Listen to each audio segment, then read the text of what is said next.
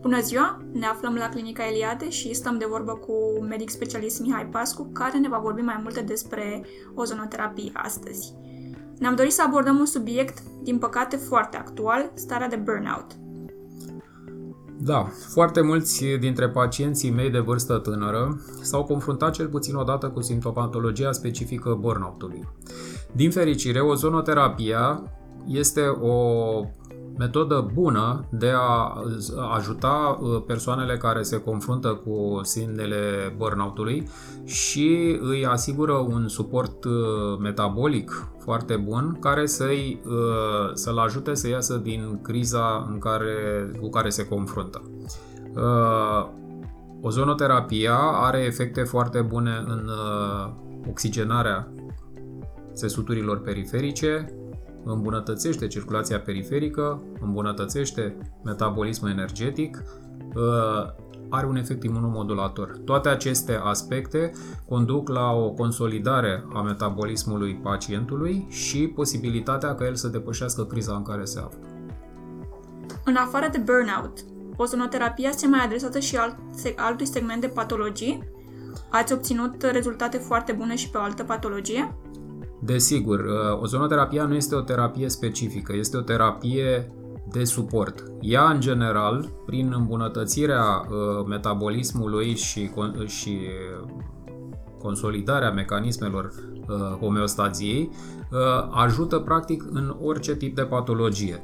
Dar uh, sau am avut și uh, sunt rezultate foarte bune, spre exemplu în uh, infecțiile virale de tip uh, hepatită B, hepatită C, care în general au tendința de cronicizare, prin faptul că limitează viremia, uh, împiedică tendința de a dezvolta ciroze și chiar cancere hepatice.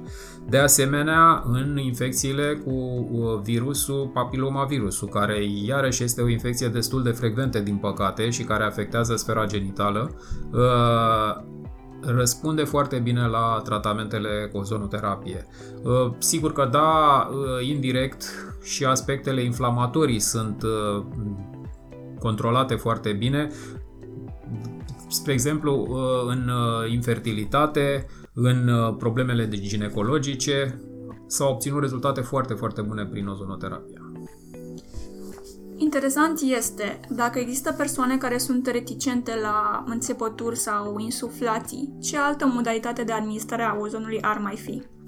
Ok, uh, da, ozonul uh, este administrat în scop medical uh, prin mai multe, prin mai multe metode, așa cum ați spus dumneavoastră, adică se fac fie niște injecții subcutanate, intradermice, intramusculare sau mult mai profunde cu oxigen ozonat, se poate administra direct în circulația generală prin uh, autohemoterapie, prin uh, ozonarea sângelui și după aceea reperfuzarea lui.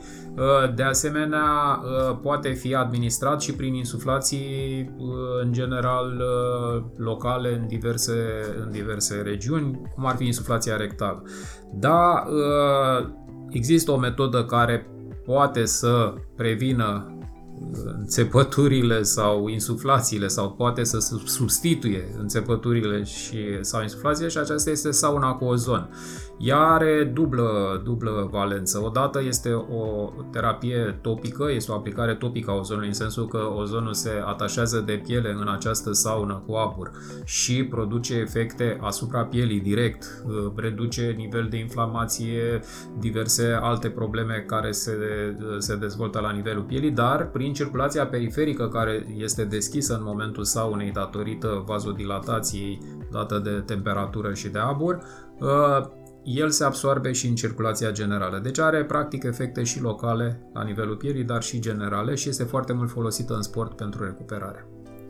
Aș mai vrea să vă întreb, există anumite contraindicații pe care uh, pacienții sau persoanele care ar dori să vină la clinica Iliade ar trebui să le ia în considerare înainte să încerce ozonul? Uh, există o singură contraindicație majoră, este uh, anemia hemolitică dată printr-un deficit enzimatic genetic, da?